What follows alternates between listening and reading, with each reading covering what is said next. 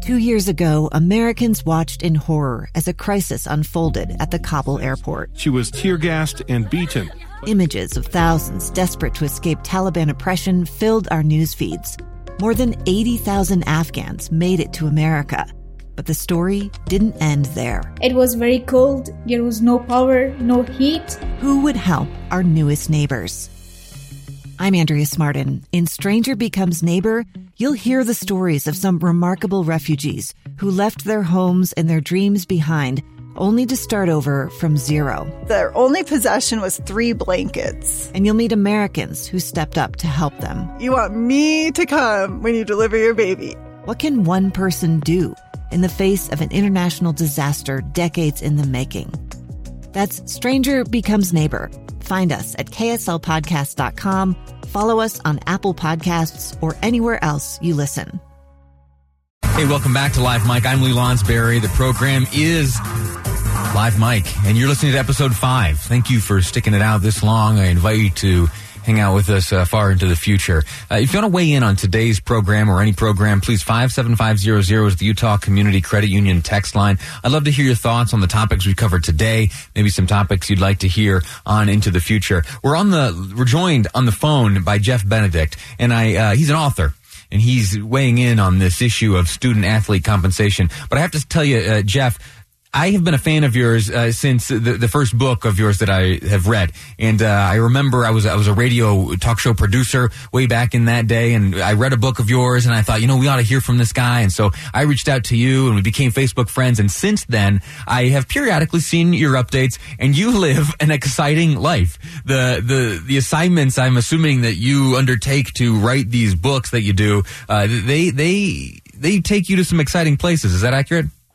Um, I appreciate that, Lee. I, I feel like being a journalist, which I didn't set out to become when I when I was in law school. I was like most people go to law school, I was planning on being a lawyer, and uh, really glad that I've had the opportunity to to be a journalist and a writer instead. Uh, it's it's been a really wonderful career, and it's afforded me an opportunity to meet a lot of really interesting people and to see the world from a lot of different perspectives. So it's uh, I consider that you know a, a, great thing, and it's been beneficial for my for my whole family. Uh, looks like you're having fun while you do so. The reason I have you uh, joining us during this segment is we learned uh, a short while ago that Utah Senator Mitt Romney and Connecticut Senator Chris Murphy, a Democrat, uh, announced the formation of a working group. And the goal of that working group is to facilitate discussions uh, about student athlete compensation and some of the issues r- related. The working group uh, set out a calendar of meetings, and just uh, this morning was uh, a, a, release put out and a media availability, they call it. It's where they subject themselves to microphones and cameras. And uh, Senator Romney, joined by uh, Senator Murphy, they did speak to media and had a few things to say. One, the NCAA is not the only viewpoint uh, on this topic. that's going to be considered by the working group, um, but it's certainly an important one. Senator Romney there said that uh, the NCAA will not be the only group uh, to be participating in these uh, working groups, uh, but that they were going to look elsewhere and see what else might be done. Uh, now, the the reason I have Jeff Benedict on the line is he uh, not too long ago wrote a book called The System, and it deals with finances, specifically in NCAA football. sir, can I just ask you respond generally? What, what are your thoughts when you hear of the the topic of student athlete compensation?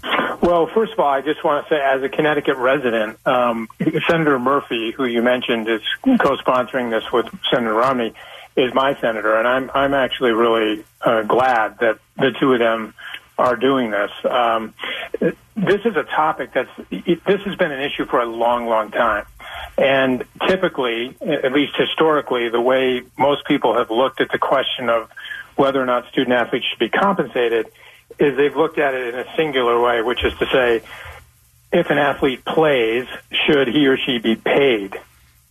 And that's that's kind of a narrow way of looking at the question. There's there's a lot of ways that colleges and the NCAA profit off of student athletes.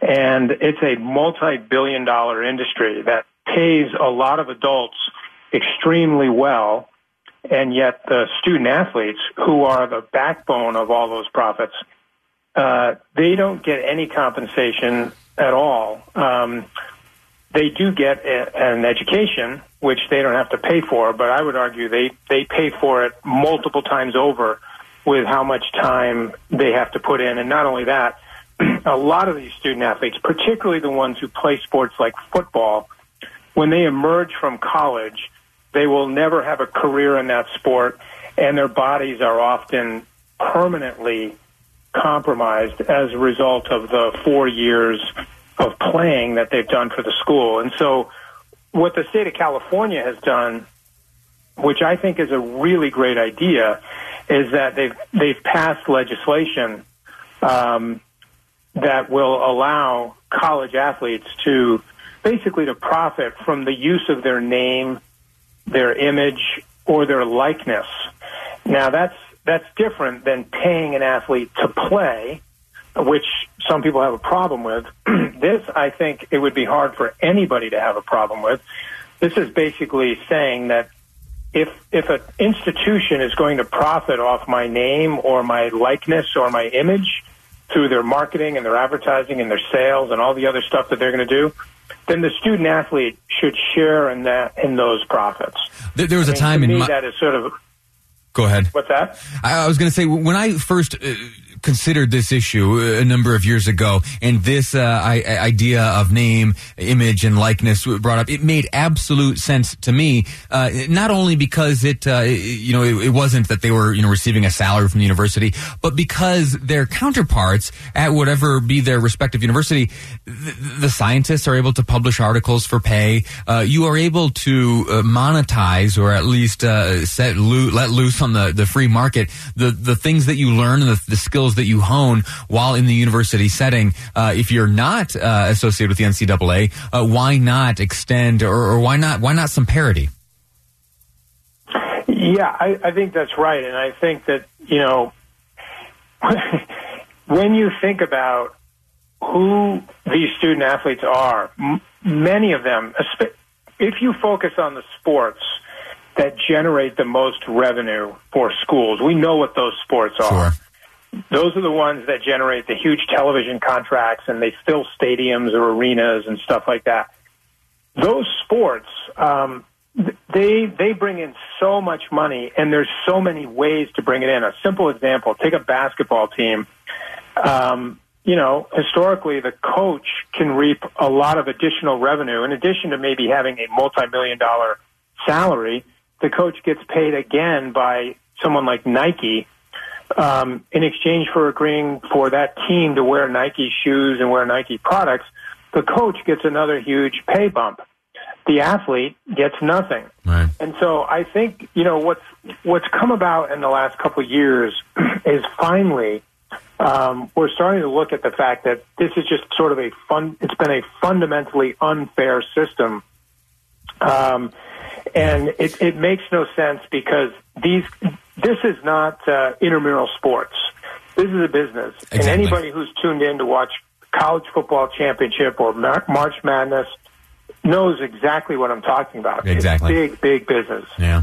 Uh, Jeff Benedict has been our guest uh, on, on this segment. We are talking about the issue of student athlete compensation. Uh, Jeff is the author of a number of books, including most recently a biography on Tiger Woods, uh, and on this topic, uh, a book uh, which looks at some of the uh, some of the goings on in the in the world of financing and uh, in the NCAA and college football. I'm grateful to him for having joined us. We in our next segment will be speaking to Utah Senator Mitt Romney, who today uh, hosted a press conference where he talked about some of the bipartisan work uh, being done uh, by himself and, and others, including a senator from the state of Connecticut. We're going to be joined uh, by the senator in the next segment. We're going to hear what he has to say about student athlete compensation. Uh, this is Live Mike. I'm Lee Lonsberry, and you're listening to KSL News Radio.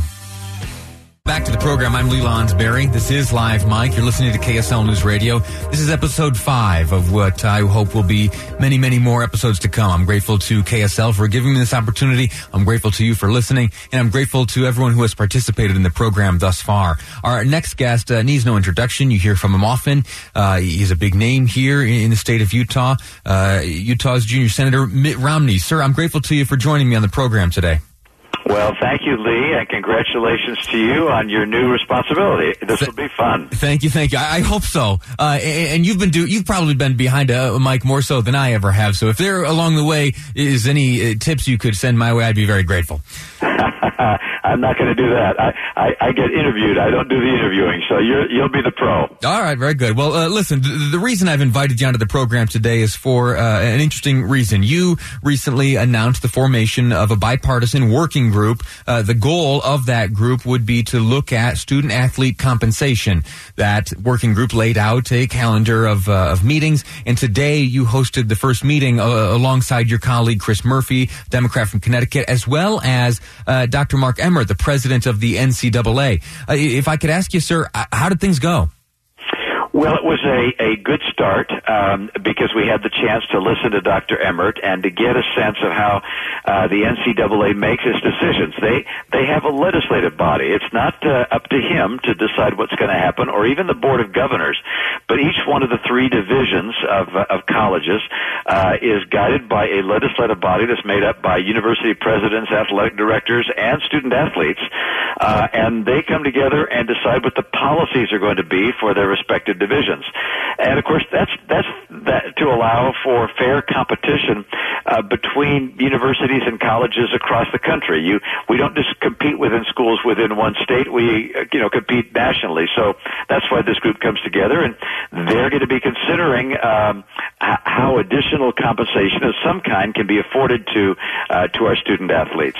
That nationwide level of competition probably is an argument against uh, allowing a circumstance to arise where states are on their own coming up with uh, rules and laws. Maybe this is an effort to uh, do something uh, at a nationwide level so that things like uh, what has happened in California, uh, you know, with their own set of, of rules and allowances for student athletes, uh, don't pop up and make competition imbalanced? Well, I think that's a, a concern, a very legitimate concern, which is you could have one state uh, like California saying that athletes are entitled to uh, uh, uh, market themselves, if you will, their name, image, and likeness, and then perhaps there's a state next door that has a different law that says students can't do that. Uh, well, how, how could the two the two uh, uh, colleges across state lines compete? One where students are getting paid hundreds of thousands of dollars, and the other where they're they're just uh, you know getting scholarship, which is not valueless, but still not the same as getting getting a lot of cash. And and of course, the one that's getting cash would be able to recruit the most talented high school kids, and you'd end up with a very unlevel uh, kind of competition across universities. So there is an argument to be made that that Congress needs to step in at some point and talk about a national model uh, so that there is, if you will, some some consistency across the country. Let me ask you to expand on that a little bit. I can remember when I was younger, uh, and I saw like Mark McGwire and Sammy Sosa sitting uh, before Congress testifying. I thought to myself, this is these are two worlds that really have no overlap. Uh, if if the goal is to maintain uh, uniformity and an even level playing field amongst college athletes across the country, why why is it that Congress has a role there? Well, think the, the real concern is that um, if each state does its own thing, that that you could well have a state which uh, puts in place a, a program where athletes are getting paid a lot of money for perhaps not just their name, image, and likeness, but they they're getting big checks. Uh, they become employees of the university by virtue of that happening, uh, and then they would in effect be uh, be playing uh, you know Utah State from Logan, and uh, Utah State might not be doing something like that. You'd, you'd basically have almost a professional team on one side playing a, an amateur team on the other, and and, and that could diminish uh, college sports and make it more difficult to have competition across across state lines, which obviously would be, I think, really very difficult for the various leagues and and uh, and the divisions in our in our uh, sports programs. There's some 14,000 colleges and universities in the NCAA system with uh, almost a half a million athletes. Uh, so we're not just talking football and basketball, although that's what comes to mind. We're talking many, many sports, and of course we're talking about women in sport and and so you've got to make sure that as you as you do what you'd like to do, which is to let these college athletes have uh, some more compensation of some kind, that that you're not making it harder for the other things you want to have happen also occur. And, and so government and specifically Congress does have an appropriate role in maintaining uh, the, the the fairness of competition. Well, that's applaud it. I think that's that's the perspective of uh, at, at least the uh, the leader of the uh, NCAA. We'll, we'll also hear from athletes, uh, from state legislators, from uh, athletic directors and university presidents. We'll we'll get the perspective of a lot of different folks. I had the chance to meet, uh, for instance, with 12 of the athletic directors in Utah to get their perspectives, and I I can tell you, Lee, it was interesting in part because there were very different viewpoints expressed. It's not like everybody's on the same page here, uh, and and they raise questions, which is, gosh, if athletes at the university are getting paid and they become employees by getting paid, then how can we tell one that at the end of four years they have to leave because that would be age discrimination, and we'd be sued under age discrimination laws. Okay. Uh, and and how can we have uh, a, a team uh, that that uh, that has different, uh, uh, let's say, gender um, uh, uh, levels? Uh, could that uh, result in a lawsuit. So there are a lot, a lot of questions that get raised if if Congress doesn't step in uh, and uh, and help sort through com- you know some of the issues that are going to be raised. But I, I would tell you, Lee, it's going to be a while. It, there's not something imminent happening here. It's going to be a while before the NCAA and the leagues, and for that matter, Congress can quite figure out how to make this all work. Uh, accepting, of course, your uh, foray into the boxing ring with Evander Holyfield and your wor- work with the Olympics. Uh, wh- where where is it that, uh, that that Mitt Romney finds himself in the middle of this uh, of this debate? Well, um, you know, my experience with the Olympics made me particularly aware of what, what's happening uh, to our athletes and the challenges they face, and and I know a number of people have different priorities as they look at the compensation of college athletes. One of my concerns is particularly for our very low income athletes that get accepted to a college and or university and are uh, putting in five hours of practice every single day, uh, barely able to get their college education because of all the the, the work they're doing in practice, and uh, and they're having a hard time making ends meet.